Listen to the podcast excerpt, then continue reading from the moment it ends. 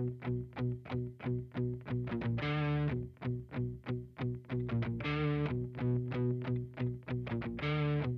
right, let's do it. All right, we're here for another episode of Jiu Jitsu Unraveled with Darth Rader.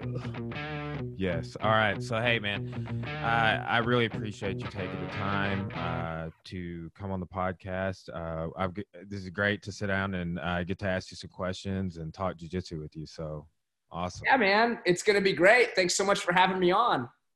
All right, excellent. Well, hey, man. So, like, one thing I just like, let's start at what I think is probably your beginning is you know, when I know I know quite a few things about you. I've seen you compete. I've followed you over the years. I've been a fan. Um, but I'm like, man, Justin Rader, his wrestling's insane, you know. But okay, so what drew you into wrestling when you were younger, and, Yeah. and then how did you make that transition onward? Is basically Oh, absolutely. Um, so it's it's so funny, and and and I got asked this the other day on a, a another interview that I did, and uh, you know, like like someone someone it was more specifically towards you know like did you always know like was it always your dream to be a world champion?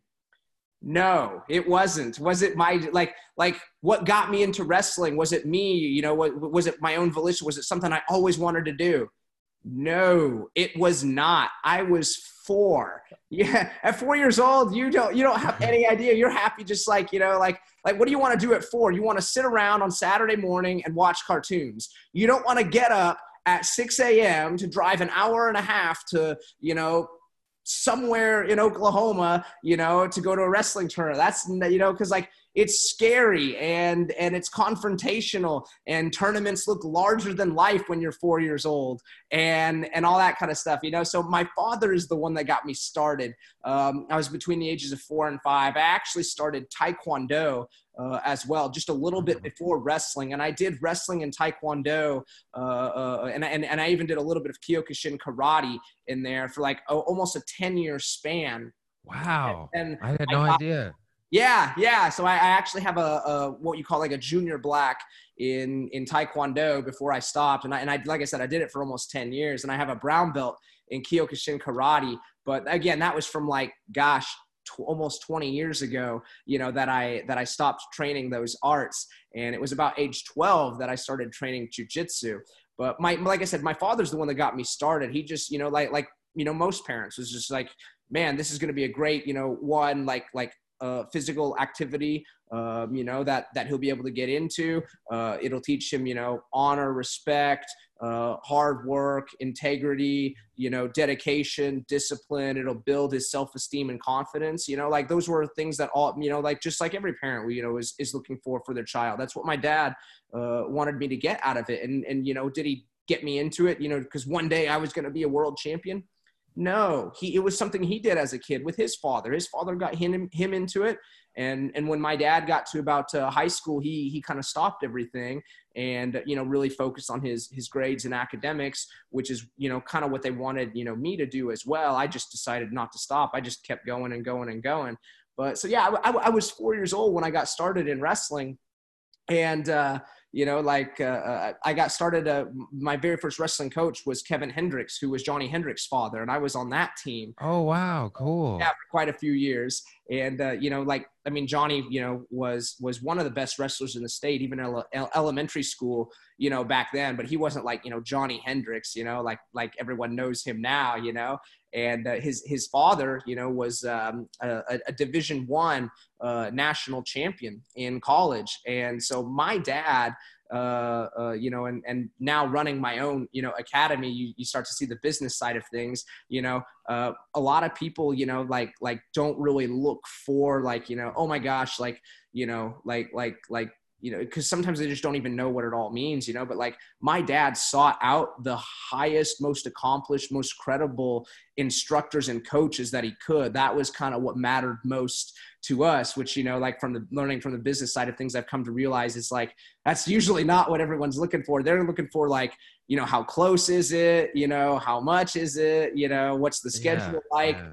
Those were things that were not you know on on our radar you know so like uh, it was so funny like when i started taekwondo um, i mean they had you know the, the team that i was on was a, a team called Poo's taekwondo and uh, I mean, they had guys, you know, even you know, like like Olympic caliber, uh, you know, teaching and, and and competing at that time. And that place happened to be like, gosh, maybe three or four minutes right across the street from uh, where I was, uh, the house that we were living in at the time. So hey, that just worked out really, really great, you know. But my wrestling, uh, the wrestling program, you know, and there were other closer wrestling programs, but man, we would drive across town, you know, almost 30 minutes to to wrestle in Edmond, Oklahoma for the Edmond Bulldogs because that was you know where my dad felt like these are the highest you know uh, most credible instructors you know as well as getting you know like like like really good training partners you know? Like I, I remember my very first day you know I was already wrestling with some kids that you know had been wrestling for you know a year and a half two years and were already some of the best you know wrestlers in the state.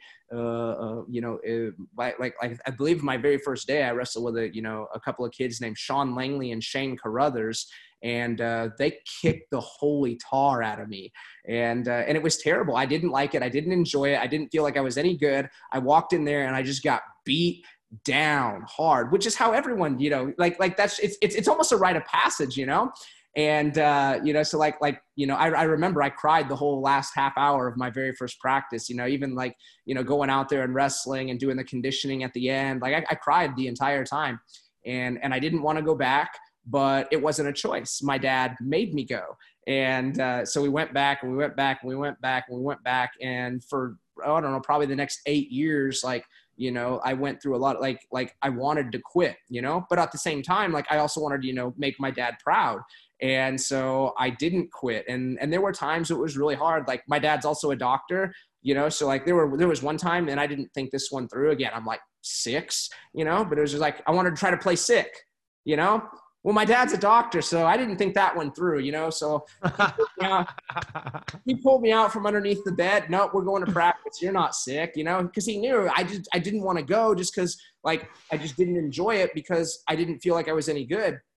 And you know uh, if, if i were to go back and do anything differently i would maybe have taken it you know a little bit slower. Like i did my first competition like only a month after you know like like being in the room or whatnot and and it was so scary and and it built up like a traumatic mental block in my mind i just i just you know from a very young young age i just associated like uh, uh, that tournaments were big and scary and hard, you know. And I was I was really you know uh, after after years and years and years, I, I was really a great room wrestler. You know, like in the room, I could hold you know my own with some of these state champion caliber wrestlers, but I just couldn't do it. Like I would go out there and I would lose to you know I would I would go two and out and I would lose to people like you know while while while the friends that i would do well with in practice were winning you know? And it wasn't it wasn't a technique thing. It wasn't you know it, it, it was a very little bit of a physical thing but it was 99% a mental thing. And that was just something that i had to get over. And, and like i said I, I there were different times you know throughout the years i begged to quit I begged quit. My dad just wouldn't let me, you know, and and and it, you know, again, being on this side of the you know uh, business side of things or whatnot. You know, like like I see it all the time too. Parents will like, you know, ask their kids, you know, hey, well, what do you think or whatnot, and they they they they will let them make the decision. No, oh, you don't want to do anymore. You want to quit. You know, like okay, well, he's not interested anymore. You know, we're going to go ahead and quit. And it's just like you are setting him up or her up for just like, like it's a slippery slope to begin walking, you know, like, like, like, you know, at least finish out whatever time frame you have through. Like you have to finish everything you started. My, like when I started other sports, my parents made me finish, you know, whatever season, you know, this, that, and the other, whatnot. Like, you know, but like, like the if you leave the decision up to a, an, an eight year old, they don't have the maturity to decide whether they should keep going yet or not. They don't possess that maturity. If I, if, if my parents just, oh, you don't want to do it, okay, well, you don't have to do it anymore. It's your decision. Dude, who knows how, you know, I may have turned out and who knows what my life would look like otherwise. I learned the value of hard work and discipline because they made me go even when I didn't want to go, you know? And there's so much value to that, you know? So I look back now and like I thank my father every single day that he never, ever, ever let me quit because eventually you have those breakthrough moments and, and, then another breakthrough moment you know? So like i said i got asked you know just the other day on a podcast uh, uh, interview like was it always your dream to be a world champion? No it was not.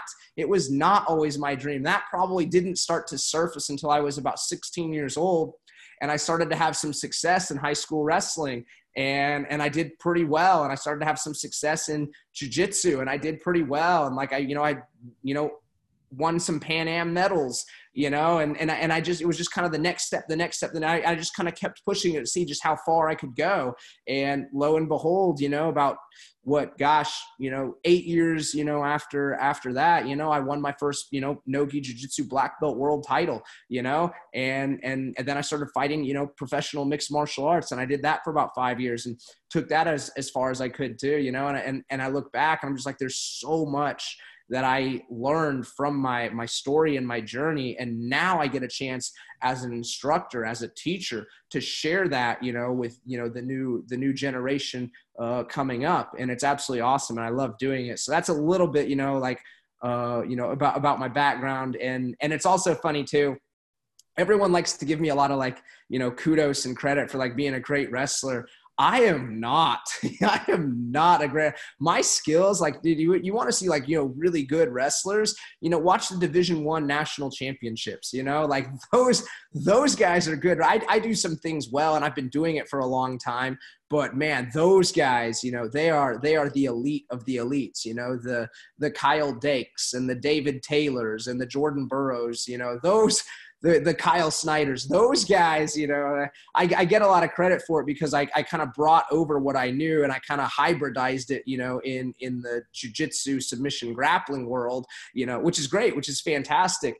Um, but uh, I, I think a lot of people, you know, I, I I won some big matches with some takedowns and and it kind of developed into this like, you know, oh my gosh, like you know, don't don't don't stand and play takedowns with Justin Rader. That's you know, and, and honestly, it is probably you know like where I you know had the best opportunity of winning, you know. But uh, but but I think it was you know like like you know people say don't fight names, you know. Like uh, uh, I, I love the, the the moment in Gladiator where Juba uh, is talking to Maximus. He says you have a great name. He has to kill your name before he kills you. And uh, and and and it's kind of the same principle. Like it just kind of became known. Like I like I won a couple of big matches, you know, with some takedowns and uh, you know, it was it was almost like like no one really just challenged me very much anymore when when it came to takedowns. So that's that's kind of how all that developed. But I don't I don't I don't think of myself as like you know a really great or elite wrestler. I mean I'm I'd, I'd say I'm solid, you know, and and and fairly decent at some things. But man, there are some really good wrestlers out there that you know that really know what they're doing. So uh, uh, I just wanted to you know throw that in there as well. Man, we have this um, he was a national champion. He coaches a, a college that's probably at 20 miles from us, and he's a blue belt in jiu-jitsu, but he's like a heavyweight. His name's Leroy Gardner. You ever you ever meet or know that guy? Uh, I don't know that name off the top of my head. No.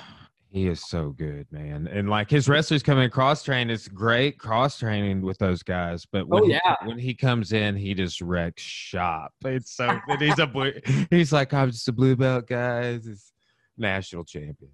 He's like right? Division three, but um, he's he's super nice guy too. Wow, that's awesome. Yeah, yeah, nice having having him nearby for sure. Uh, so how how how has you mentioned like that you hybridized uh, some of your wrestling for jiu-jitsu um you think you could elaborate on that a little bit like in what ways have you have you crossed it over is like is one a, a foundation or a base for the other like how would you describe that yeah, well, I, I started wrestling, like I said, at about age four. I did that, uh, you know. So so when I started jujitsu, it was about age twelve, and for maybe a you know half year, almost eight months, I kind of did all three. You know, I was taking taekwondo, I was taking wrestling, um, and and jujitsu. You know, so jujitsu and taekwondo are not seasonal; those are all year round kind of things. Wrestling is seasonal but it just got to become too much. So we're, I was what about uh, sixth grade, fifth grade, um, fifth grade, sixth grade when I, I, I, decided to just put a stop to uh, uh, Taekwondo and uh, uh, Kyokushin karate as well, um, which I'd already kind of taken a stop to that uh, anyways. And I just stuck with wrestling and jujitsu. I, I found jujitsu because, um, you know, I, I, was, you know, like I said, my father had me in a lot of different martial arts. And uh, one of the dads on the wrestling team that I was on, I had uh, started wrestling for the Deer Creek Elementary team. Like I said, it must have been about maybe fifth grade. And, um, one of the fathers there knew that we were, you know, big into martial arts. Well, he had driven by a place that said jujitsu, and uh, that was the only word that that that he saw and that he knew. And so he mentioned it to us, and you know, we went and checked it out, and I just started training jujitsu. Uh, from that point on, and uh, when I did, like I said, I, I dropped Taekwondo at that point, you know, because on it, like, like as I grew older too, sixth, seventh, eighth, ninth, you know, um, academically, you know, I started to have more homework that started to take up more time, had to put more effort into that, you know, and, and, and, my parents were always like, you know, hey, like, you know, as, as long as you're making straight A's, you know, then, then you can do other things. But if your grades start to falter, well, then everything else, we're going to, you know, like you won't be able to continue doing this. You won't be able to continue doing that. So I always, you know, like, like, like, like the, the load that my academics took and, um, uh, uh, you know the the load that you know wrestling season takes you know as well as jiu-jitsu being an all year round sport you know I, I, I, just you know we decided to put a stop uh, to some of these other things as well to pursue this uh, this this um, this new path.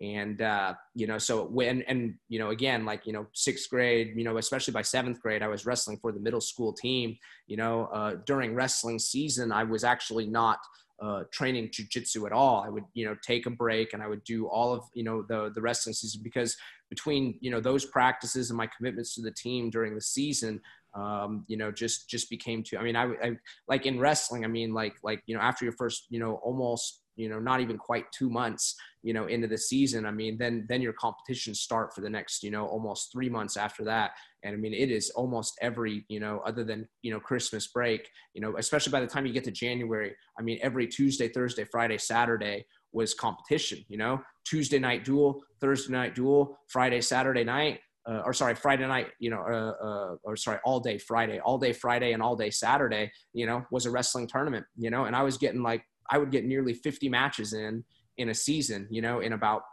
you know, the better part of about three months.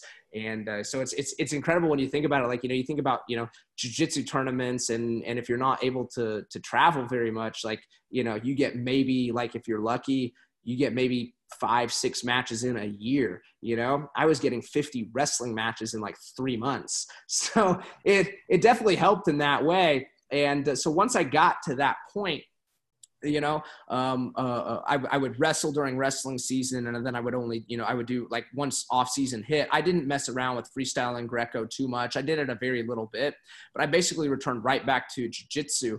And so i already had about eight years of wrestling when i started jiu-jitsu. I didn't like wearing the gi and but it was so important that that i did train in the gi. And you know like you, you hear it all the time like you know should you train gi? Should you train no gi? Should you train both? You know, should is it is it good to only train one or the other? Like I don't see any like like I think it's actually limiting if you only do no gi or if you only do gi. I think you're missing a whole uh, uh, uh side that can complement you know uh, uh, one to the other because of the the different things and the different nature you know of what grappling in both is like you know? And so i trained so much in the gi that i actually started my my my gi game if you will actually got better than my no gi game. And then when i kind of switched back and i reverted over to no gi all of a sudden my no gi game shot through the roof you know? And and it was great. And then i you know more more gi more training in the gi more training in the gi more training in the gi. You know i'd switch back over no gi more gi, more gi, more gi, more more. And, uh, you know, I, I think you might always, you know, prefer one over the other. Like uh, uh, at the end of the day, if you ask me, you know, gun to my head, you know, which one do you like better? I, I like no gi better. I, I like submission grappling better. It's, uh, you know, a, a little hard to, harder to control me, to grab on and just hold me down or just hold me in place, you know, and I can't move around quite as much uh, in in in the gi as I can in no gi, you know. But uh, but at the same time, like you know, if I had always moved at that pace, you know, and no gi is a very very very very fast, pace, much faster than the gi, you know. If I had always moved at that pace, I may not have been able to, you know, take the time that I needed to to slow down and really think things through and and and, and thought process wise, you know, gather that info the way that I needed, which is why I believe it's so important to train gi and no gi because training the gi will force you to slow down if you can't just slow down yourself. And the gi helped me start to to see, understand, analyze, and realize the most common reactions in certain uh, positions and the way people would move. And I started doing that. I brought that over to no gi, and it was like, okay, well, like these are normally like most commonly this is what happens and I started to plan for it. So if you already know, you know, and have a really good idea of what's going to happen before it happens, it's not beyond a certain level of control and it's much easier to to, to control where matches go. And uh, uh, you know the other thing that i did too was like i made so many mistakes you know at the beginning trying to integrate my wrestling uh, with my jiu-jitsu. And there are a lot of other reasons as to how that played out as well. Like i started training jiu-jitsu in 1998 you know and I would go to jiu-jitsu tournaments. The the first of all, like there weren't kids classes, you know, like there really weren't kids classes during that time. Second of all, there weren't kids tournaments, you know, like like like in abundance like there are now with a bunch of kids to compete against. There there wasn't that. I started competing as an adult when I was 13 just because I had to. Like it was the only way to get matches, you know. But most adults, you know, especially starting out in jujitsu and a grappling art, hadn't really grappled before, so their wrestling was, well, god awful. It was not good, and and so it gave me a huge edge. You know, I, I actually never won an adult white belt tournament. Um, you know, I, I, got a couple matches as a kid, maybe like here and there, like, you know, there'd be one kid here, one kid there. I, I won some gold medals that way, but I actually never won a, a, white belt gold medal. You know, I got, I got third, you know, uh, quite a few times at the, the adult level. And then I got to my blue belt and I, you know, I was 16 and, you know, I was, you know, starting to get a little bit of strength or whatnot. And, and I could really, you know, getting that first takedown points, you know, really, really helped. And, you know, like that's kind of how I started to form strategy. It was like, if I could walk out there, you know, and I can take you down as long as you don't sweep me. And as long as I, you know, don't tap, I win. And it was pretty easy to put, you know, together a strategy like that. And that's why it's one of the things that I, help, I think wrestling helps so much with was wrestling helped me strategize because the rules of wrestling are different. You have three individual separate periods uh, that are much shorter. And so you can be saved by the clock if you're in a really bad position. And then you get to make a decision that you know you get a, a, decision in one period and the in, and then in the third you know uh, or, or, or, or vice versa then your opponent gets you know a decision uh, as to where you know like what position they want to start in for the next period. And and those kind of things like you know there's a real strategy that goes into that you know depending upon was there a score in the first period? Was there not a score? Am i winning? Am i losing? You know do i want to know what i have to do in the third period? So give you know defer right now give him the choice. All those things are strategy so it helped me really formulate strategy which was something else you know especially like a long time ago i didn't see a whole lot of going on in in the jiu-jitsu you know grappling world was there it seemed that people just didn't they didn't I, I couldn't like i would watch you know other people grapple and i would watch their matches it was just like they're going out there and and and and they don't really seem to like like they know what they're doing as far as like moves, but they're not like like there didn't seem to be in like an overall game plan at all. Um, you know, and so mine was go out there, take you down, and make sure that I didn't get swept and make sure that I didn't tap and I would win. And that was awesome, you know, because like, especially being 16, competing in the adult divisions, like, you know, like 23, 24, 25, you know, even up like almost 30 year olds at that time, like,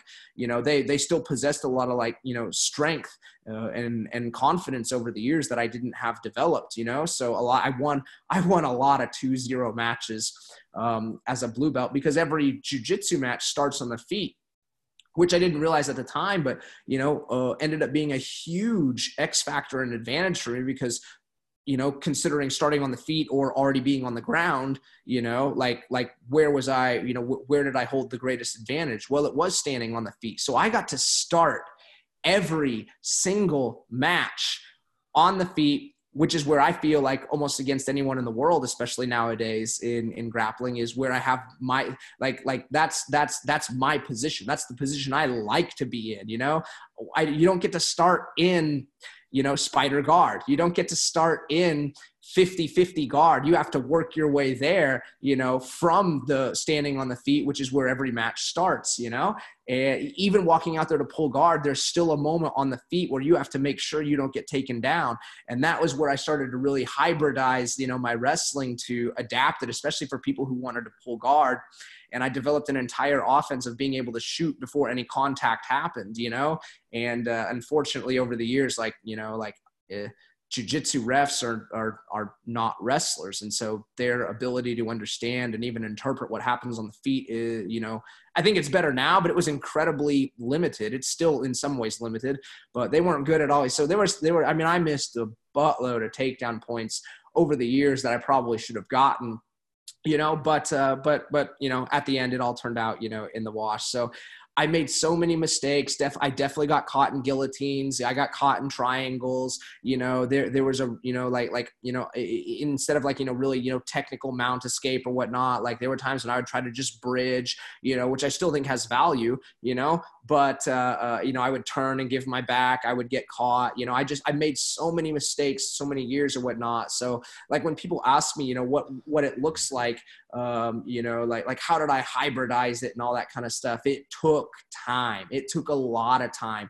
you know, like, I mean, I, started jiu-jitsu when I was 12 and I'd already been wrestling eight years. I wrestled all through high school. So for, you know, I won my first, you know, no-gi jiu-jitsu world title in, you know, 2000, 10 i won my first you know purple belt world title uh, in 2007 you know? So and i was 21 at this so i mean we're, we're talking like it took you know 10 years of you know doing wrestling doing jiu-jitsu uh, together. It took me 10 years before i really finally figured out or, or figured like I've got I've kind of got it figured out how I use my wrestling to keep myself safe, how I need to adapt it, you know, make sure I don't get caught in this guillotine, don't get caught in this triangle, you know, how I still utilize it to get my points to make sure they don't pull guard. You know, that was probably 10 years. And so, you know, when when you think about it, like, you know, especially people starting something new, you know, when you start, you suck.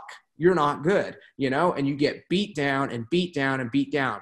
And that's not much fun but you know you, you kind of get through it you work through it you start to have some success it starts to become more fun. You build up some defense you get to stay in the game longer it becomes a little more fun. You know it's it's not much fun when you get beaten like eight seconds flat every single time. That that sucks and you feel like discouraged and you know like you know, most people maybe they can come back, you know, the next day, and the next day they can keep it of a week, they can keep it up a month, you know.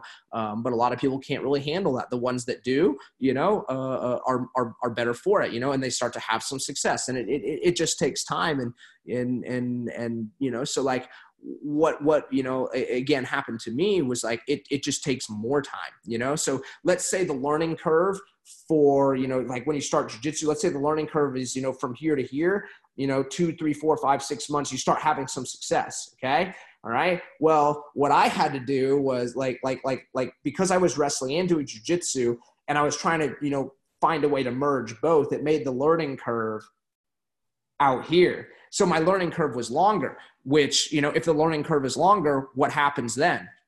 More people than not drop out. More people don't don't don't experience the success as soon as they they would like to and they fall into the trap of you know what? I'm no good. I'll never be any good. You know maybe i should just move on try to find something else you know and and so they quit. So what you know like like when you talk about you know learning wrestling uh, and learning jiu-jitsu you know i was very lucky in the sense of the fact that i kind of found both at an early age and i learned both at the same time you know uh, yes when i was wrestling you know i wasn't doing jiu-jitsu when i was doing jiu-jitsu i wasn't doing wrestling but I, I, I, for the most part, between the ages of 12 and 18, uh, you know, when I, because I, I, stopped wrestling in, in high school, I actually didn't wrestle in college. Um, you know so like uh, uh, I, I, did both in tandem for eight years and i got you know I, I made all the mistakes at the lower belts so that by the time i got to that black belt level you know i had put them together you know already really really well and it just it, it, it the learning curve was just longer you know? But once again because my father never ever ever let me quit as a kid he didn't leave the decision up to me, right? He didn't turn to me, hey, you know, it's your decision. If you don't want to do this anymore, you don't have to. That's that's not that's not how it played out, you know. And because he didn't, I was able to, you know, like like it was already instilled in me this discipline and this drive and you know, like this this never quit attitude, you know. And because I had that, I was able to get through it and and I was able to accomplish some some pretty big things. Yeah, man, that's that's a great story to pass on to the parents of your students. Absolutely. Right? Yeah, I think I might pass your story on to the parents of my students. Hey, I love it. I love it. You know, like like I I, I you know like like people you know like when you think about you know going and and, and teaching seminars and stuff you know like you know, you always want to impart, you know, some wisdom. That's that's one of the stories I. I mean, of course, like you know, uh, hour and a half or so worth of techniques or whatnot. But like, you know, I, I think honestly, what you get most out of seminars uh, is is is hearing the stories, you know, uh, of, of, those that came before you, and and you know, like, man, that's that's kind of where I want to go, and and what was their experience like, you know, getting there, and like hearing that it wasn't easy, and and it was a long road, you know, can can be very encouraging and inspiring. Yeah, man, for sure. So you've you've done a lot of amazing things. You've mentioned some of your um, accomplishments in terms of titles and championships, and the fact that you've fought in professional MMA. You've got this other traditional martial arts background I didn't know anything about, but just in context of all of that, without you know, hey, let's talk about this match and that match and this match and that match and this guy and that guy. There's I, a lot.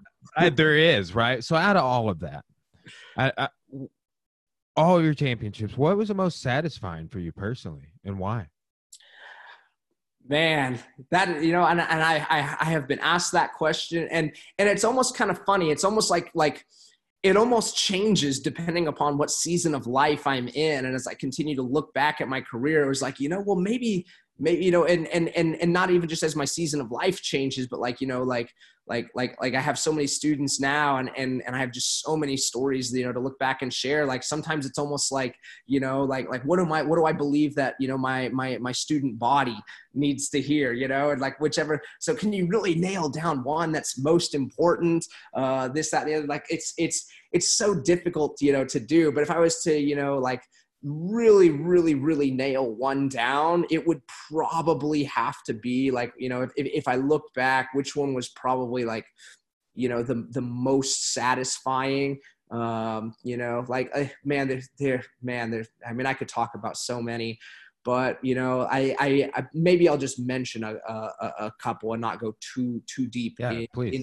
in, into them um you know probably the the the first biggest one that was most satisfying was uh, was winning my first nogi you know jiu-jitsu title world title at black belt because you know like it's it's you know um, it it it, it kind of takes the you know taking the monkey you know get, getting the monkey off the back you know like like finally won my because like, I had one one at purple belt in the gi I had one one at brown belt in no gi you know and uh, I, I I had just gotten my my black belt you know like two and a half almost oh three oh yeah, three. I got I got my black belt three months before competing in the the nogi jiu-jitsu worlds as a black belt you know in fact like i got my black belt a week before competing in the american nationals and uh, uh, i was actually able to win the american nationals in in nogi um, at that time and then uh, uh i turned right around you know like almost you know two and a half months later by that point in time and uh, and and and won my very first black belt you know nogi world title and uh, had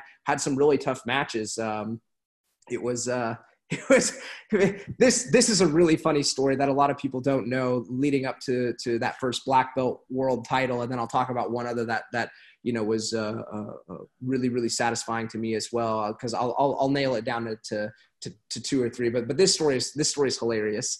Um, so I'm, I'm at i'm at the nogi worlds and uh, the the day's about to or not not the day because like the the lower belts compete on on like Thursday and Friday, and then you have the black belts on Saturday. And uh, uh, at that point in time, it was we didn't even have like for nogi, they didn't even have a.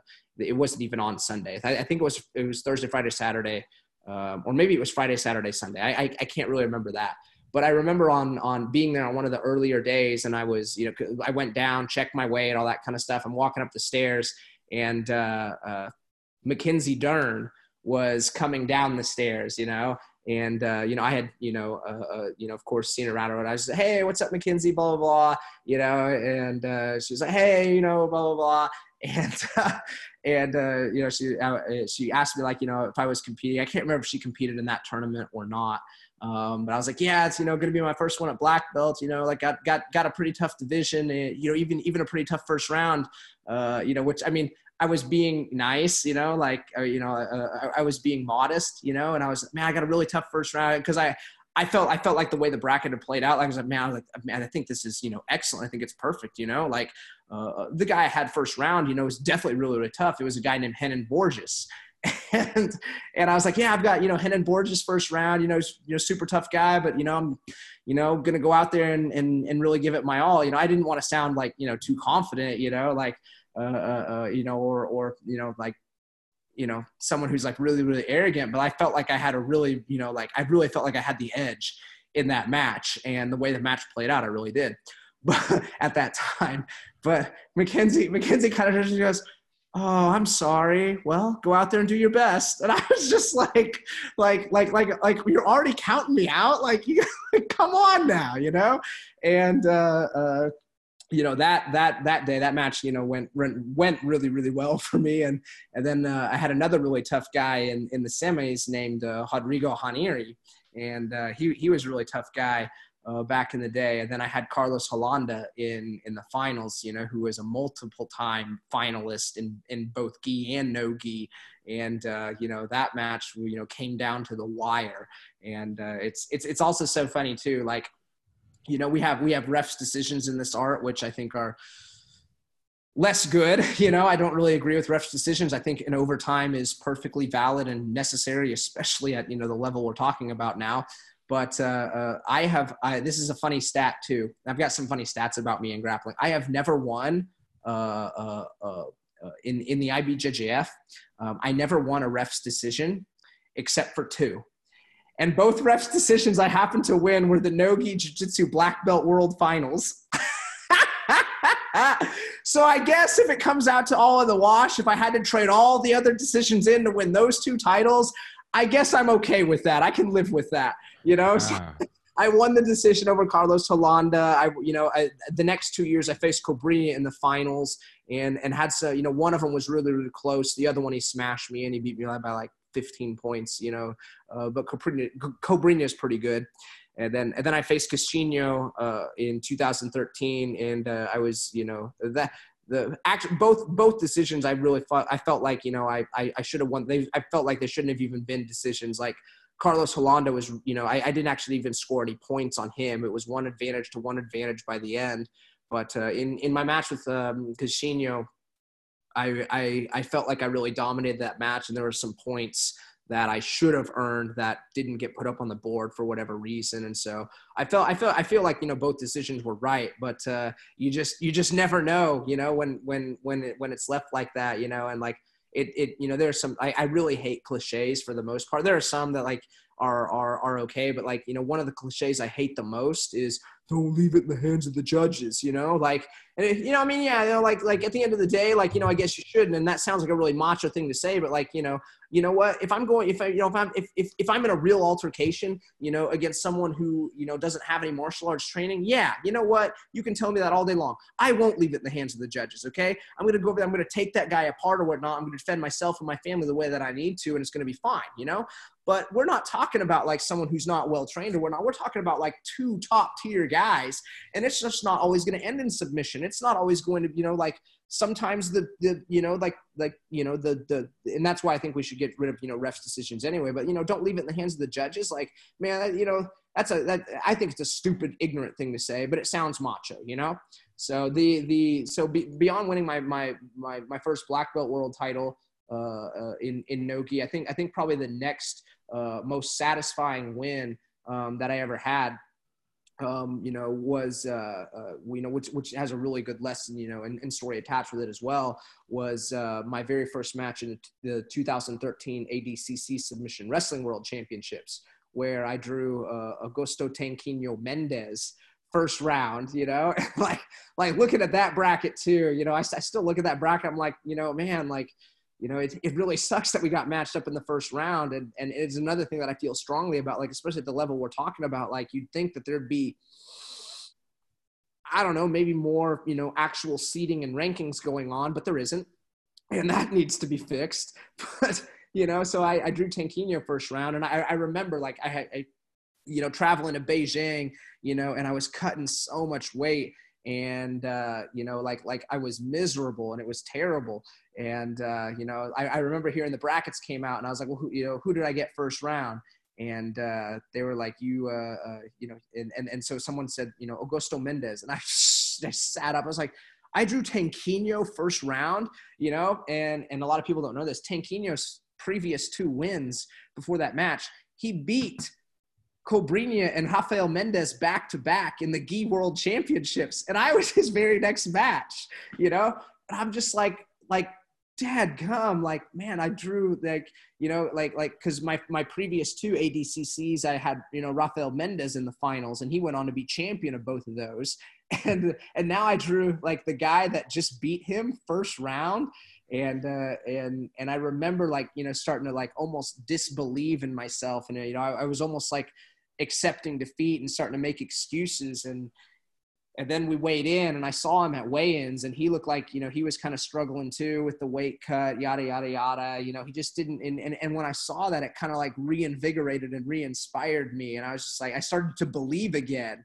And, uh, you know, it, it, it, it really, really taught me. It was just like, man, that's so, it's so important that you just, you know, like, like, like no matter what, no matter who, you've just got to believe in yourself. And I went out there, had a 20 minute, you know, absolute, very tough match uh, with him. And uh, you know, in in in the ADCC, I you know uh, they they have two overtimes, and we did both overtimes, and and then they have a decision uh, making process after that. And I did uh, I was able to win the decision there. Um, which was nice, but it was it was you know like probably you know because I've, I've I've had some really big wins you know in in my career, uh, but that one was was you know really it, it really showed me like I, I, really do have what it takes to to hang with the very, very, very top guys on a consistent level. You know, one of my guys uh, wanted me to to ask you this. Uh, he's actually going to be um, our second student ever that we promote to black belt. He's going to be like him and another guy, right? And he's he's actually one of my mentors in history, right? Like oh, he, was, awesome. he was my history professor coming up. Uh, he's he's trained with you before. His name's Jeff Woods, but yeah, those matches you mentioned with um Cobrinha and Mendes, those guys being like top tier. Um, what did you what did you learn from those matches? Like you, you kind of mentioned like like you had kind of like put them in some context between like oh this guy beat them and and I mean I look at those guys uh, in a very similar way I look at you by the way right? It's like wow these guys are just top tier. Yeah. But what was it like uh, rolling with those guys in, in a high level competition like that? Incredible, absolutely incredible. You know, and because because those are two guys like, you know, I remember watching Cobrinha you know, as a blue and purple belt, you know, like like the the the year I won the purple belt worlds in in the gi, Cobrinha won black belt worlds uh, in the gi, you know. So I mean, he was already the man, and you know, like like I, I, I had four matches, you know, with Cobrinha, and I went zero and four. And I had five matches with Rafael Mendes, and I went zero and five. And I had two matches with Guilherme Mendes, and I went zero and two. So if you add all those up, uh, uh, you know, it's, it's funny when you look at my black belt record, you know, I have 11 losses, you know, uh, uh, uh to only three guys. those three guys together, you know, constitute more than half of my losses at black belt, uh, which is kind of funny.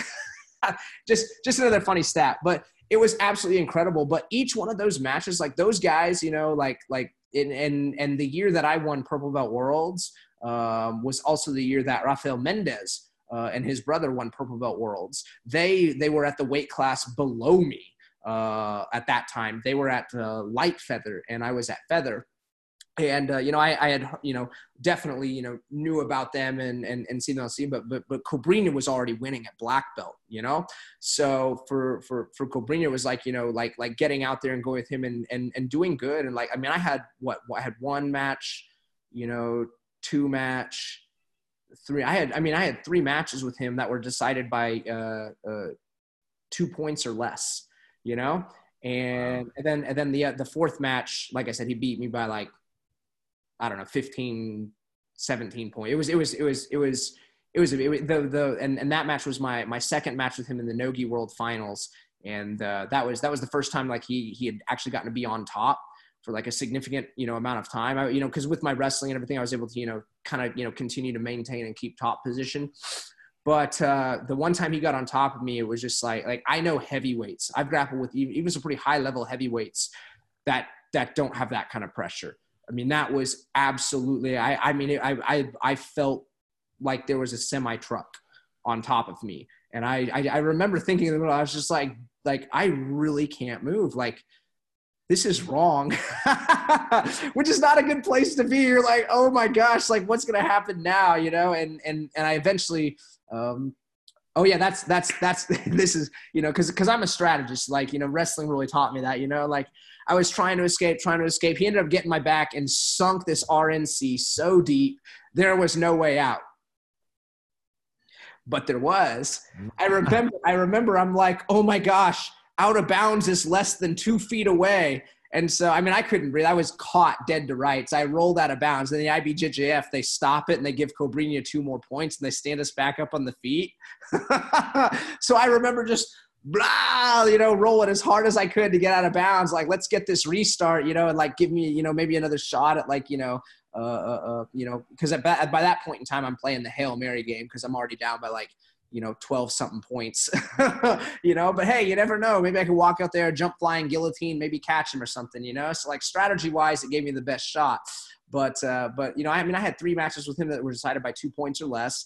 But uh, but mendes mendes you know always had my number you know? So you always have that one guy who's got your number. For me that happens to be rafael mendes that guy just has my number. And and and you know you talk about styles make mashup or sorry styles make matchups like you know our our our styles you know like as as they clash they're like you know like almost completely 180 degrees. Like I'm very much walk out there, try to take you down, stay on top, and he's very much walk out there, pull guard, you know, uh, uh, invert, you know, at that time, you know, invert underneath and, and and get to your back and choke you out, you know, and and don't get me wrong, like like like I'm not saying that he's not, you know, absolutely elite in like every other area. I'm not saying that he can't pat because he can, you know, like he you you I mean, how many world titles has he won? Like probably more than 10, you know, or so, whatnot. I think Cobrinha, if you add them all up, it's like won like 13 it's just like, dude, like once you get, I mean, you can do everything or whatnot, but like, you know, what, what was he really, really good at in those other high level matches? Mean, he was known for, you know,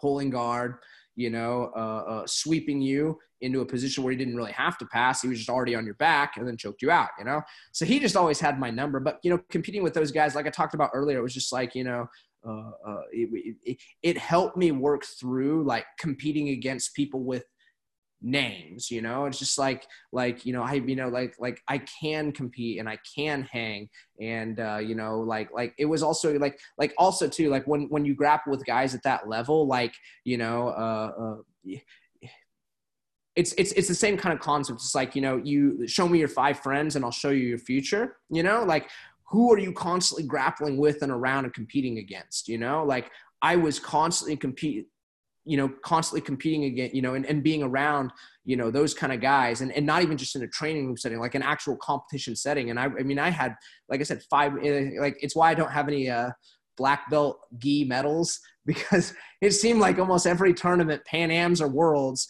you know, I faced Rafael Mendes in the quarterfinals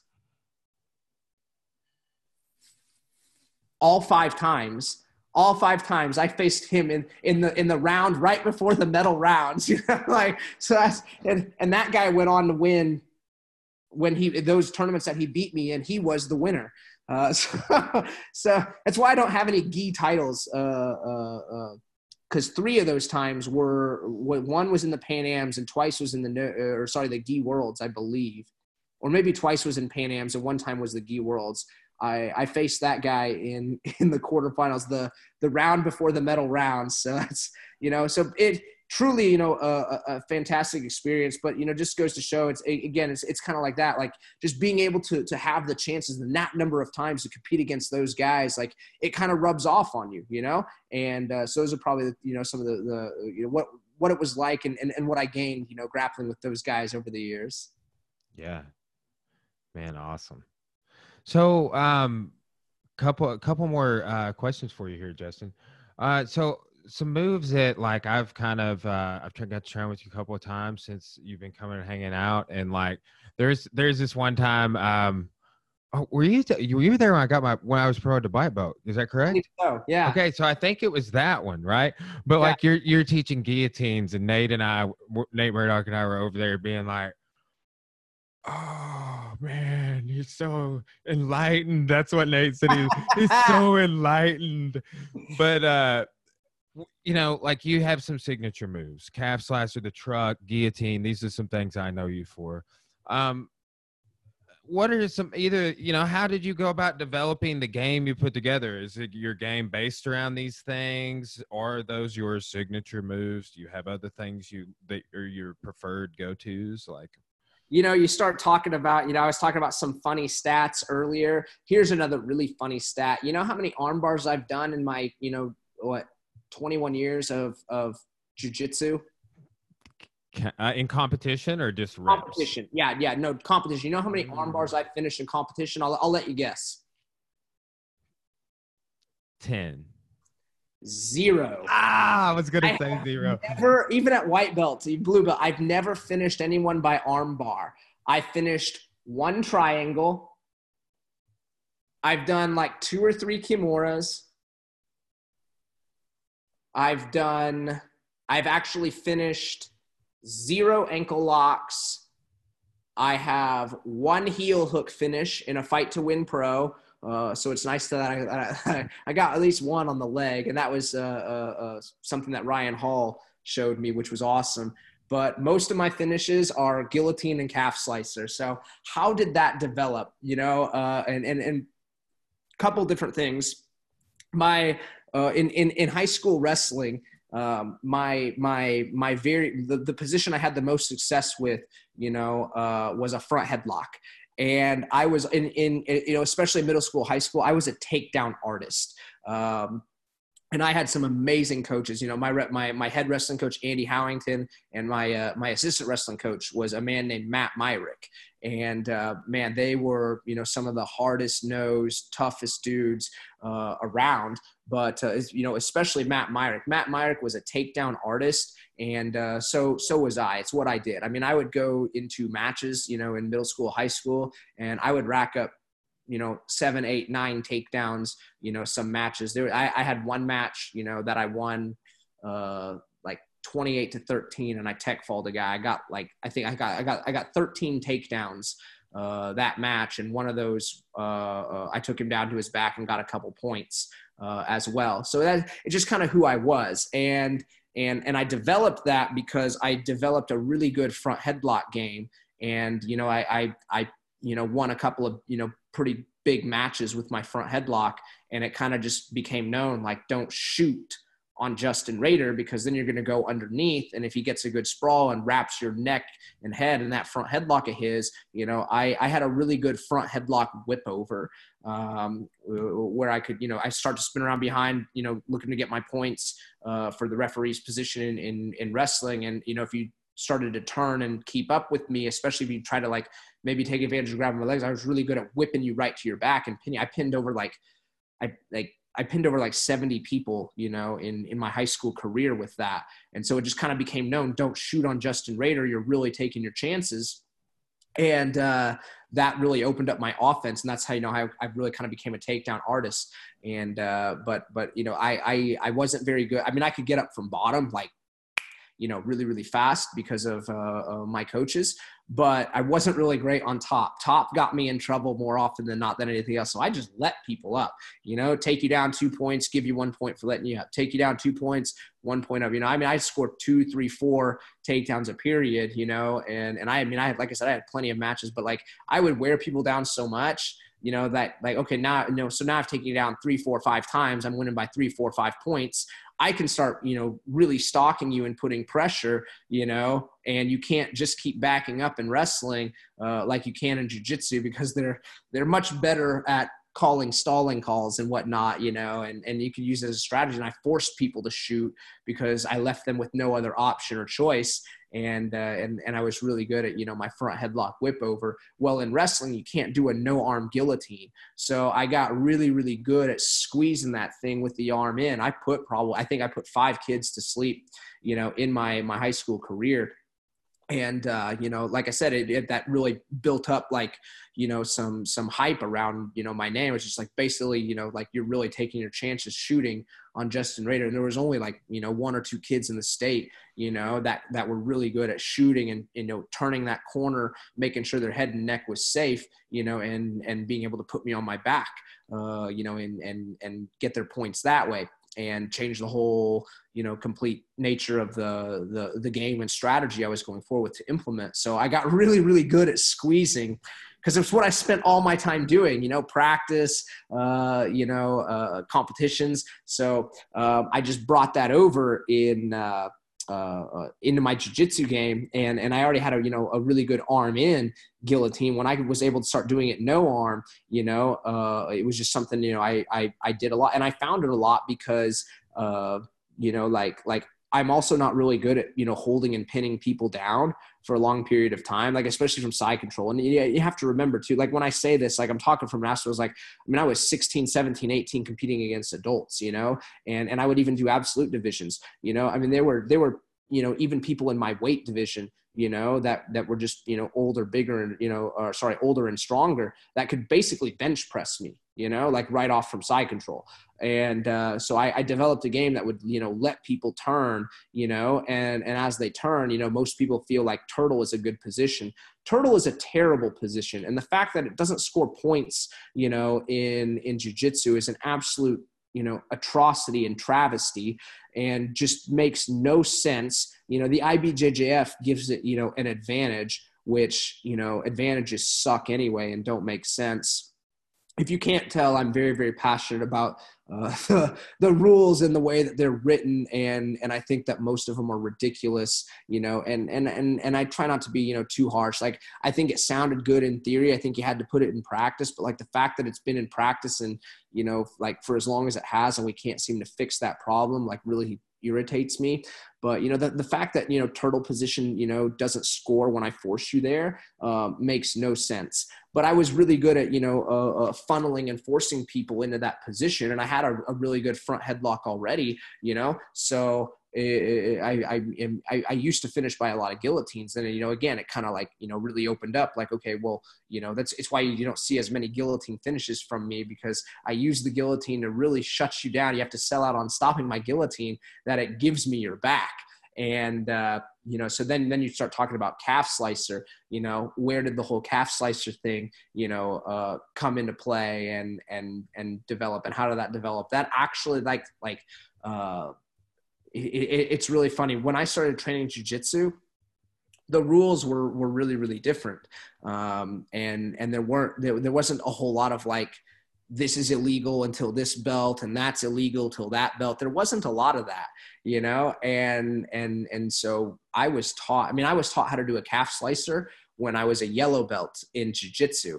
And uh, i remember i was 14 years old and it was the first time I ever tapped one of the adults in in training. I was 14 years old, and I got him in a calf slicer and just ripped his leg right off, and it was awesome, you know. And then of course, like you know, like I don't know, a, a, year later or so, like, oh my gosh, now it's, you know, banned and illegal till brown belt, which is stupid um, and doesn't make sense. But, you know, uh, uh, so, so I, I've known about the calf slicer for a long time, but uh, I, I wasn't able to really put it in use or practice or in competition, you know, especially at blue belt because it became illegal. Um, but you know, and and and and and and I'm sorry, like I think the whole dividing things up by you know like dividing brackets up by belt is also stupid. I think that we shouldn't do that, but you know because we don't do it in nogi because you're not wearing your belt in nogi, you know. So like you know like as a as a uh, in in my like the very end part of my blue belt uh, uh, and beginning part of my purple belt you know like i was a purple belt you know in, in some cases even a blue belt but i was competing professionally in nogi. Hmm okay. So i could do calf slicers in nogi but i couldn't do them in gi. Which in my opinion is just stupid. But whatever i digress you know? So uh, uh uh, I had a, a, a long, long, long time ago. I had a match with Ryan Hall, and oh, Ryan I saw that on your record. Excellent guard game. We had our first match at Blue Belt, and I was lucky enough to to you know uh, be able to win that match. And uh, but man, uh, you know, like passing his guard, not easy. You know. And uh, so it was like, you know, a, a lot of people tried to pass Ryan's guard and it was like well let's you know how about like, like instead of you know trying to pass let's try to stack and go underneath. And and and I got you know I so I developed kind of a stacking you know uh, uh, uh, trying to force him into turtle. And and I would you know get my hooks in and and and try to get my points that way.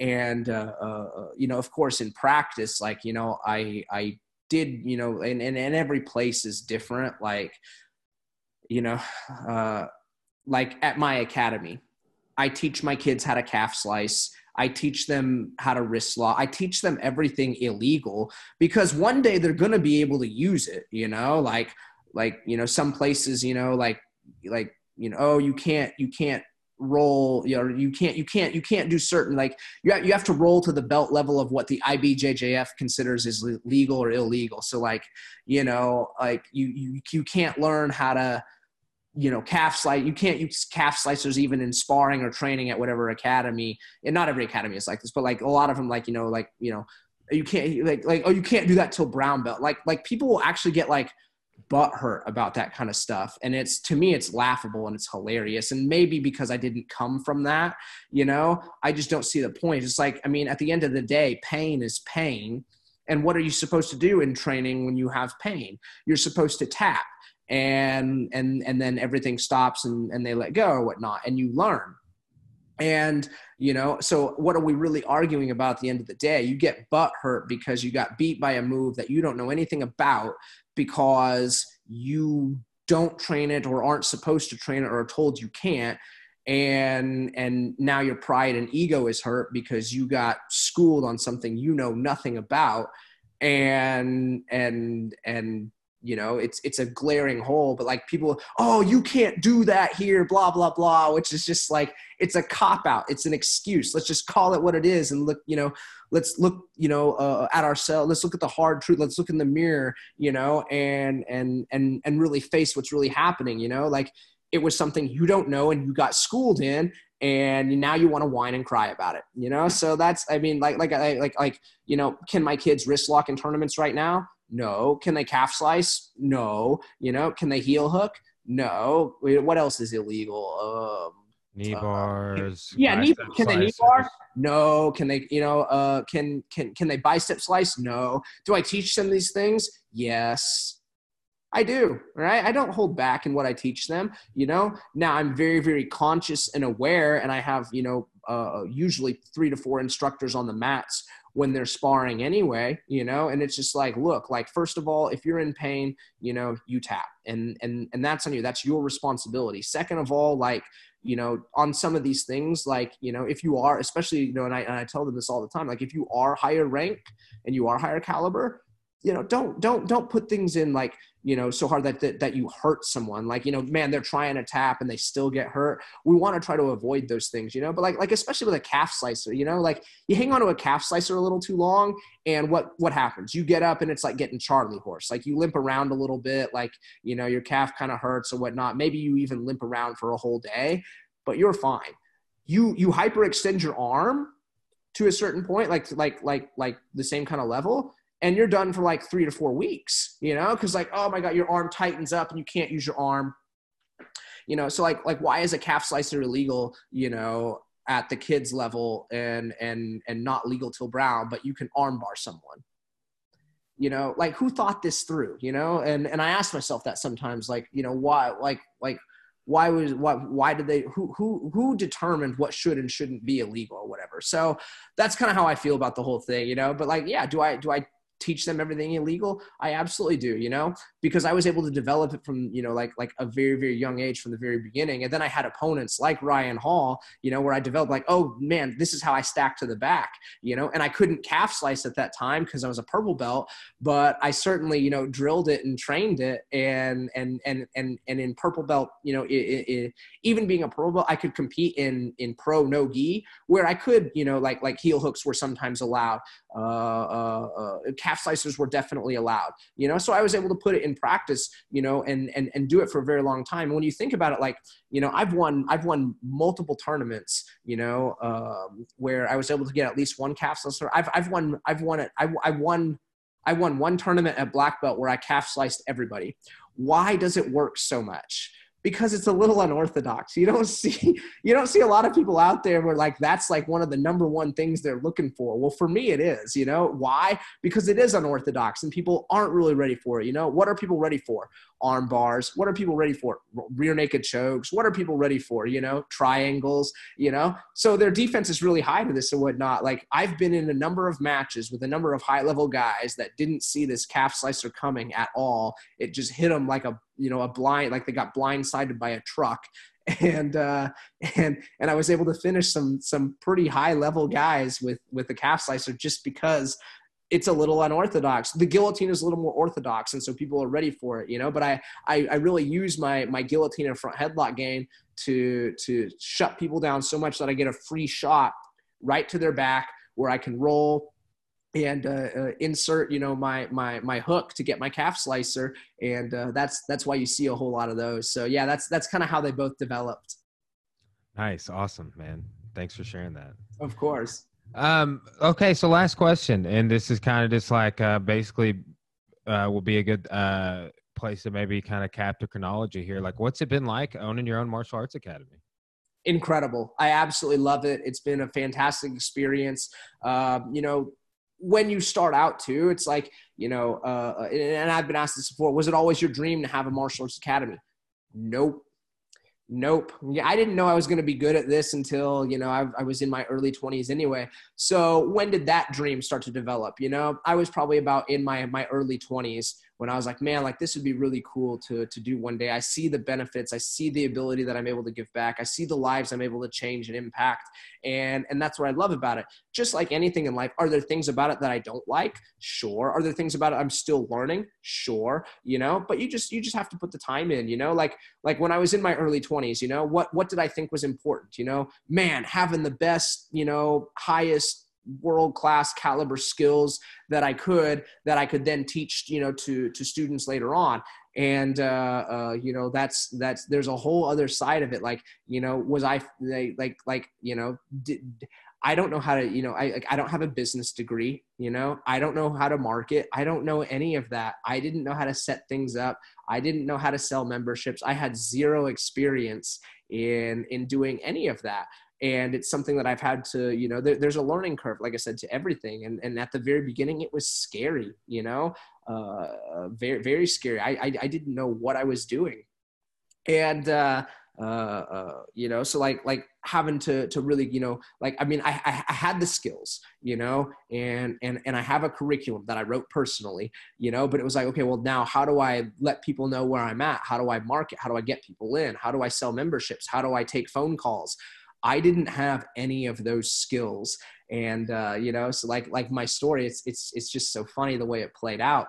Uh, you know, when I, when I started on this journey, um, uh, a, a, really good friend of mine named Caleb Plank, you might know him. he happened, he called, yeah, right. Yeah. He called me one day or not. He, he sent me a text one day out of the blue and, uh, uh, you know, he was asking me if I might, you know, uh, come you know bring bring some of the uh, some of the guys to a tournament. I was like, well, you know, like like I'm really not you know in in that stage of life right now. And uh, and so we called and we talked and and and I, I, told him like you know this is where I'm at, this is what I'm doing. And uh, man, he he provided so much insight and so much wisdom.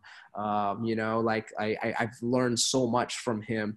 Uh, you know, when it comes to you know running this as a business, because he's out there, uh, and you know what, how uh, is what like 12, 13, 14, maybe 15 years that you know Inferno Martial Arts uh, has been around, and uh, you know he's he's really really helped me, um, you know, guide and mentor to me, which is something I think that we all need. You know, like uh, uh, and and and the whole business aspect side of things or whatnot. Like I I, I, I was completely on my own. And so, you know, having someone like that, you know, uh, uh, you know, who, who reached out and then, you know, now being able to turn to like, you know, we would not be, you know, having the success, you know, uh, we're having here as a team uh, without his guidance and without his input. And so I'm, I'm, I'm forever thankful and forever grateful uh, to him and uh, you know like like everything that he's you know but he he taught me you know like you know, here's how you answer phones. He taught me, uh, you know, here's how you sell memberships. You know, he was like, this is what we need to do, you know, uh, for marketing. This is what we need to do, you know, for this, that, and the other. And uh, you know, like like even even situations that come up and arise, you know, because like I've I've really come to learn, like you know, like like it's it's not so cookie cutter you know like there there are a lot of you know they, this is part of the situation you know this is part of this person's you know scenario they asked me this question and I didn't know how to respond, you know, like like and and and so getting a chance to to work with him, but you know the I, I the the the the whole aspect of you know getting to to teach you know what I've been taught and pass on what I've learned, and you know the ability to share these stories, uh, uh you know, with with those coming up after me is you know there there's there, I've I've, I've you know seen so few things in life that are you know as rewarding and fulfilling um, you know as as i get to do every single day. And and i love seeing light bulbs turn on and i love seeing you know uh, uh you know lives be impacted and changed for the better. Does that necessarily like mean gold medals and equate to gold medals? No it doesn't you know? We've seen so many things happen in our academy already. So many stories you know of, of quote unquote off the map you know grades have improved you know people standing up for their friends at school you know whatever the case may be if we've seen, we've seen so much of that already and it's absolutely incredible and there, there's nothing honestly i'd really rather be doing uh, you know with with my life you know? But again like like again it's not without its problems it's not without you know like especially at the beginning it was scary you know it was scary and and and you get through that and uh, you know it's been it's been really really awesome and i and i absolutely love doing it and uh, you know like like um, uh, I, I, had once built a, a, leadership team up before of, of eight kids. And uh, you know that that first team um, you know that i built uh, i didn't you know I, I i thought so much like you know i was teaching them and i came to realize like i learned so much you know, from that first team. And, and, and now we're getting to see, we're, we're, we're building it again. And, and, and I love,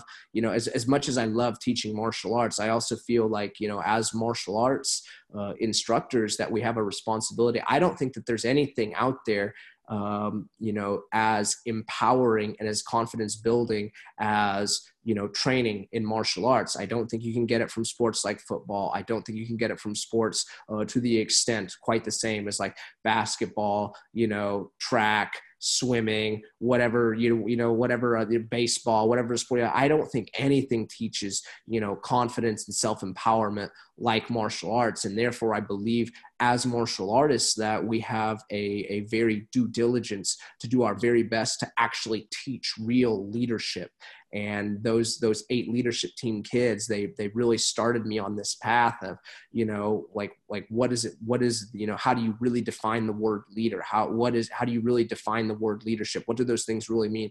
I see so many and i see it all the time. I see people who pay lip service to it oh yeah you know we teach this and we we offer you know like it'll it'll build their confidence self-discipline self-esteem you know leadership yada yada and they throw that term in there and it sounds really good and i don't think most people have any idea what it means. I think if we ask people to define what a leader really is i really would you know like like because because i was I, i'm no i was no different you know? I was leading these these eight kids and I was like, I asked myself, I did, I, I got to a point where I didn't really feel like I was doing a good job.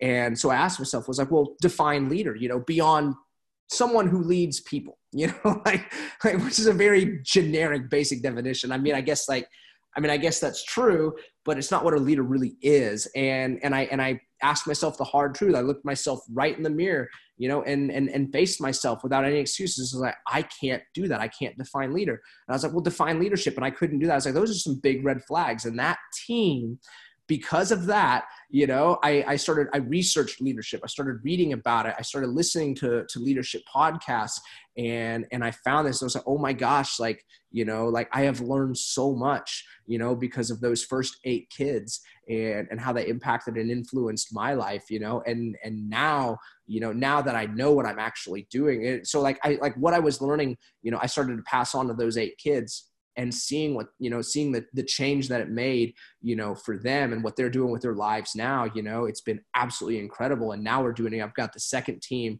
uh, you know, that I'm building right now in inside of Legacy Martial Arts. And uh, you know, it's it's absolutely incredible. You know, I mean, I like like you know, it's it's a junior instructors leadership team that I've created. Like, you know, I, I already, I mean, I have a, a you know, like like an eight year old girl, you know, who's a gray black belt that can already teach and lead classes, you know, all by herself. She doesn't even need me you know on the floor per se you know she actually already has all those skills and and and so many of them like like I give them opportunities you know and chances to lead. They lead lineup you know another will lead warm-ups another will lead drills you know. From time to time I even let them teach techniques because I think it's great for the other kids especially the little kids to look up to to some of their peers and and be able to even learn from them you know. There are things that they can do that are better you know like like one of um one of the best students I ever had was a, a, woman now named Sarah Lau, or I say now named a woman named Sarah Lau. Um, she's now uh, uh, like when she started training, you know, she was five, and you know she's about to graduate high school now, and uh, you know, so like you know, my my my game was always you know go out there, take you down, try to pass your guard, smash, stay on top, uh, uh and so you know being one of my longest time students, her game was completely the opposite. You know, it was go out there, pull guard, wrap you up in spider guard. You can't pass here. Now I've swept you. Now I'm on top. Now I win.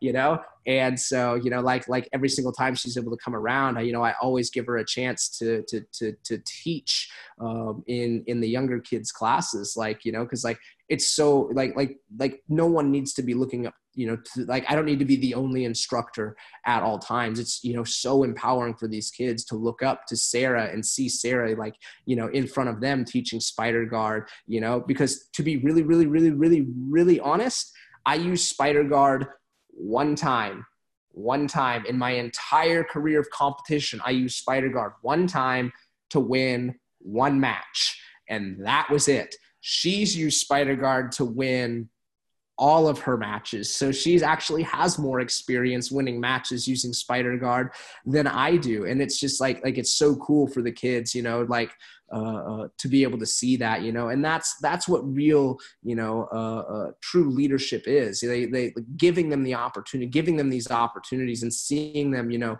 spread their wings, and and and you know, they they get a chance to even see for themselves that you know they they can do this. That leadership has nothing to do about rank, title, position, or age. It is a choice. It is a decision to just help out and look out for those around you, you know, and that is the true anthropological definition of what a leader actually is and i could not do that. I couldn't write it down. I could not communicate it as even as confidently as i just did. You know gosh when did we build that team? Like it was the, the first team we built was like six years ago. So get getting the chance to to continue to you know not just teach martial arts but you know hand in hand in tandem right alongside it you know teach martial arts but then like like because learning martial arts is great but why are we doing this what should we be using our skills for? How do we use our skills both on the mat, but even more importantly, off the mat? Off the mats, we need to be leaders. We need to be the leaders in the community. We need to be the ones taking the stand. We need to be the ones looking out for other people. That is our job. And as martial artists, as as you know, uh, uh, being able to teach, you know, the the the highest level of self empowerment and confidence, it is our responsibility to look at ourselves as martial arts leaders in the community, you know, and not just people that can beat people up. Hell yes. no, man, that's that is super inspiring. Like, I mean, that is there is I, I feel a very simple similar sense of responsibility. It's like uh it's like a duty, you know. Yeah, absolutely.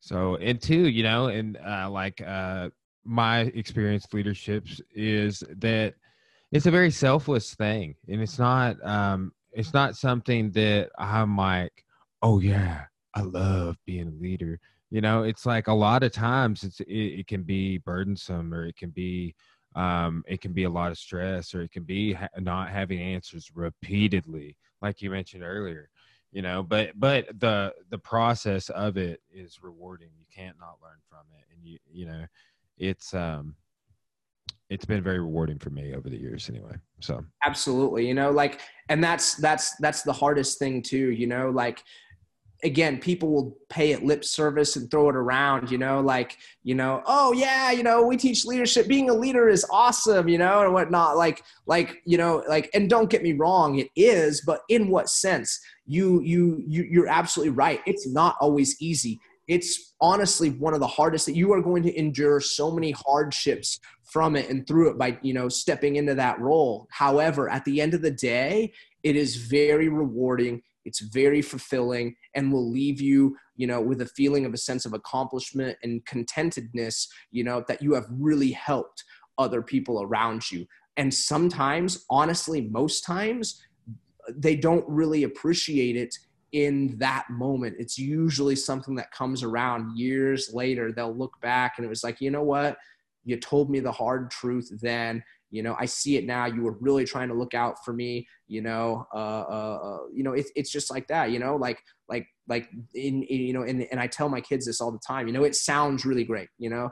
Who, who wants to be a leader you know? Everyone raises their hand okay? You know like like like now how many of you guys like you know want to endure the hardest thing you're going to ever endure you know and not as many hands go up. If you're not willing to endure and suffer you know extreme hardships you know especially from an emotional level because that's you know what where leadership takes its biggest toll is like you know like you are you you you are trying to to help and your your your intention is to help. But it's not always received that way you know sometimes people don't want to hear what you have to say you know? Like my leadership team now i tell them constantly like i am not building a team of yes men. Don't don't tell don't search for words. Don't tell me you know especially when i ask for your opinion don't tell me what you think i want to hear. That's not what i want. I i, I you know because i i mean i'm at where i'm at now you know? Like i want to be you know i want to hear what you really think. I want i want real feedback. I don't I don't want it sugar coated. I don't want you to you know, just tell me whatever you think I want to hear. You know, if you think that I'm screwing up, I want to hear it, you know. And I mean, I'm, I'm, you know, one, one of them, she's eight. You know, I, uh, uh, this, this, this is a fun story. You know, um, I, I, I, saw some kids out of the corner of my eye while I was teaching a move once, you know, kind of messing around. You know, they'd already been warned a couple of times in class, you know. So I, I all of a sudden this big commotion happened, you know, and I just like I said, I caught out of the corner of my eye. You know, I was like, hey, you three go over there on that part of the wall, have a seat. You know, I'm I'll I'll address you guys in a minute. And uh, you know, so uh, my one of my one of my leadership team kids, uh, her name is Elisa she's eight years old. She saw uh, she saw everything because she was, uh, uh, you know, I was using another one of the leadership team kids to show a move, and so she got to see what all the commotion was about. She got to see it actually play out, you know. So we break, and they, everyone got their part where they started drilling, and I started walking over there to those kids, you know. And again, they've already been warned a couple of times in class, like, you know, I was, I was kind of on the warpath, you know. I was like, this is going to be a very firm delivering now of you know hey we can't act that way. We can't be a disruption and distraction you know when i'm teaching moves. This is you know part of the discipline we need to learn you know as as martial arts students you know.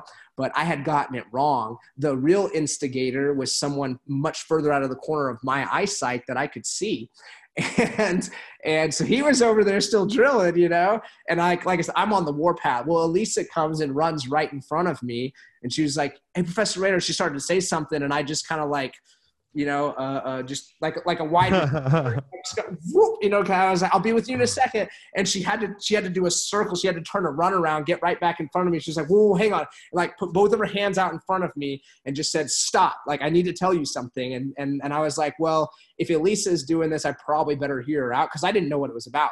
And she was like, like, I don't think you saw exactly what happened, you know? And, and, and so she told me what happened.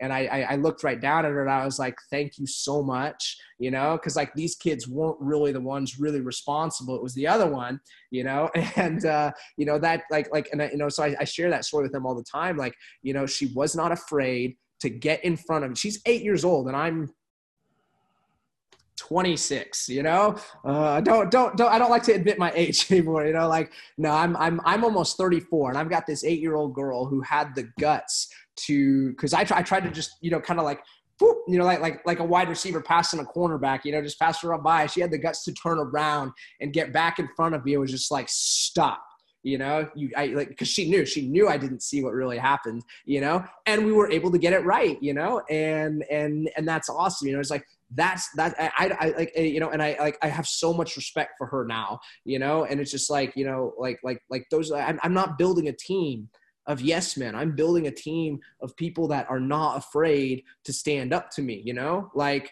like i will hear you out you know? And we may not always agree but at the end of the day i'm going to value your opinion uh, uh, you know like like and that you delivered it to me honestly you know? And and of course like we're going to always present a united front you know? But like especially in our leadership team meetings like man if there's something you know or or or, or something like that you know? Like which was you know a very you know private one-on-one conversation you know? Where i mean she didn't she didn't stand up in the middle of class and was just like Professor Rader, you completely missed that. Blah, blah, blah, You know, that would have been disrespectful, you know?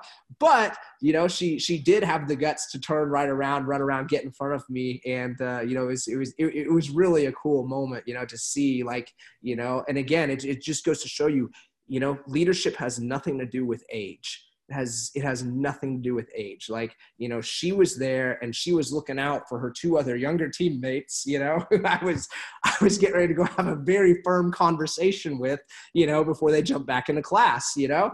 And uh, you know that's you know and and and we were able to get the the whole situation right which was awesome you know? So it's it's it's another story that i look back on and and you know the, the, it actually had happened one other time. Sarah lau uh, you know, had had done that to me once. Uh, I, I, misinterpreted a situation, and she came to me later. She was like, "Hey, here's what really happened," and you know, I have, you know, and, and especially if I'm wrong, I'm the first to apologize. You know, I had to uh, uh, call one of the kids over again after class. Hey, you know what? This is what I saw. This is what I thought I saw. This is how I interpreted it. You know, like, you know, your teammate Sarah Lau told me like, hey, that's not really exactly what happened, you know. So I'm gonna give you an apology right now, you know, because those things happen, and that's just how like like that's how like like it's also how you learn to disagree and respect each other as opposed to just like oh my gosh they disagree with me i hate them now you know? Like that's not that's not good or productive either you know? So yeah it's been it's been it's been an incredible journey. Yeah and that man that's leadership too just the ability to be like you know what? I was wrong and it happens. It happens, you know. it does, you know, and like with jujitsu over the years, like I mean, I've adapted and changed. Like, let's just say you showed me a better way to do the guillotine or whatever. I'd be like, "Hey guys, maybe that previous way I was showing you." I do it all the time, all the time. You know, like like I know what I'm really good at, but I'm also okay with not being good you know like like and and, and that's the story that i share with my kids now it's it, you know i get asked you know all the like like first of all it's like like a lot of times people just assume that i wrestled in college i didn't I didn't wrestle in college. You know, people ask me why, you know, and and and I've had some different answers over the years, you know, like the answer I used to give was I just didn't think I had what it took. And that's true, all right? But the real reason all right. If, if I look at the real hard truth and I really break it down, the reason I didn't was because I did not possess the strength to be vulnerable and tell anyone how I was feeling. I guarantee you, if I had told my coach, hey, I'm considering not wrestling in college because I don't think I have what it takes because I wasn't believing in myself, I guarantee you 15 minutes of talking to my wrestling coach, Andy Howington, he would have he would have turned me around. I, I very well might have wrestled in college, but I didn't possess the humility to be open and vulnerable and be secure in what I know and what I don't know. I actually thought the complete opposite back then. I thought if I yeah, I thought if I had that conversation with him, he would look at me as like a wimp or a weakling or that I was weak.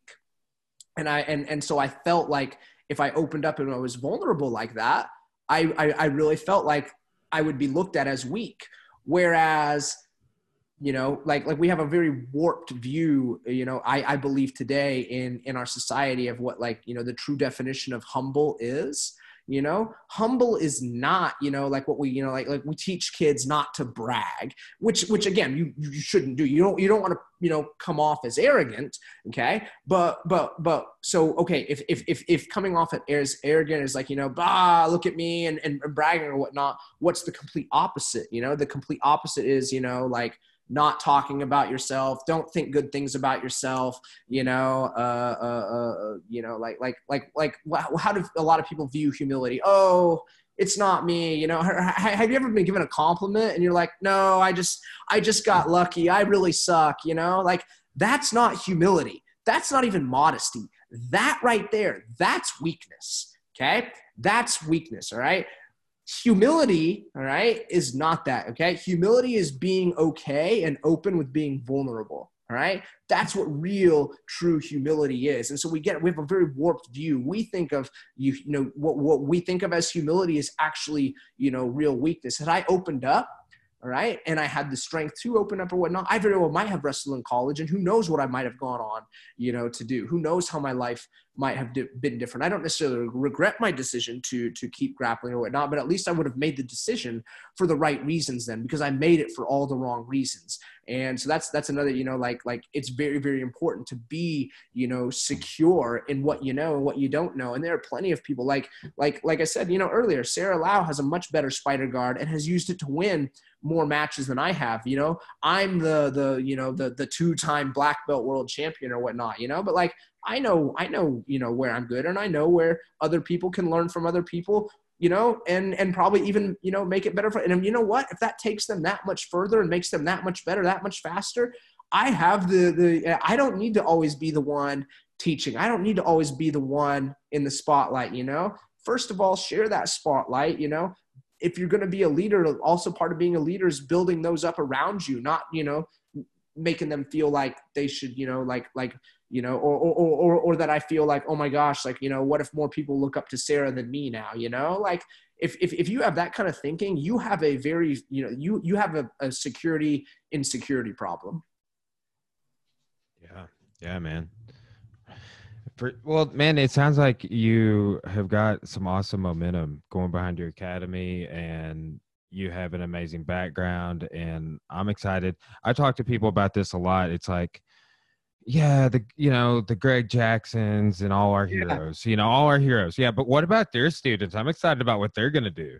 Right. Exactly. Exactly. You know, and and we could get so caught up in you know the the the legends, you know, and and and gold medals or whatnot. You know, like there's a lot going on out there that maybe we should try to shed and bring some more light to you know like like other than what happens on the the world competition level stage and don't get me wrong like that will build you a platform you know? But how like what are you gonna like what are you gonna use with that platform? Who are you gonna who might you be able to shed light on and share your platform with you know?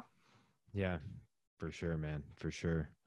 Well man i really appreciate you once again for for coming on the podcast. Uh hopefully we'll get to see you soon and um you know happy rolling and stay safe and everything in the meantime. Yep, you guys too. Yeah, thanks so much again for having me. I always appreciate the opportunity absolutely an honor. And uh, yeah, hopefully, you know, like most of the, you know, as we continue to move, hopefully, you know, like, uh, uh, or move through phases, like hopefully we'll be able to, you know, like be able to get around, you know, back to, you know, in-person training. And I hope to make it up there again soon. All right, man. Awesome. We'll see you then. Take care. All right. Take it easy, man.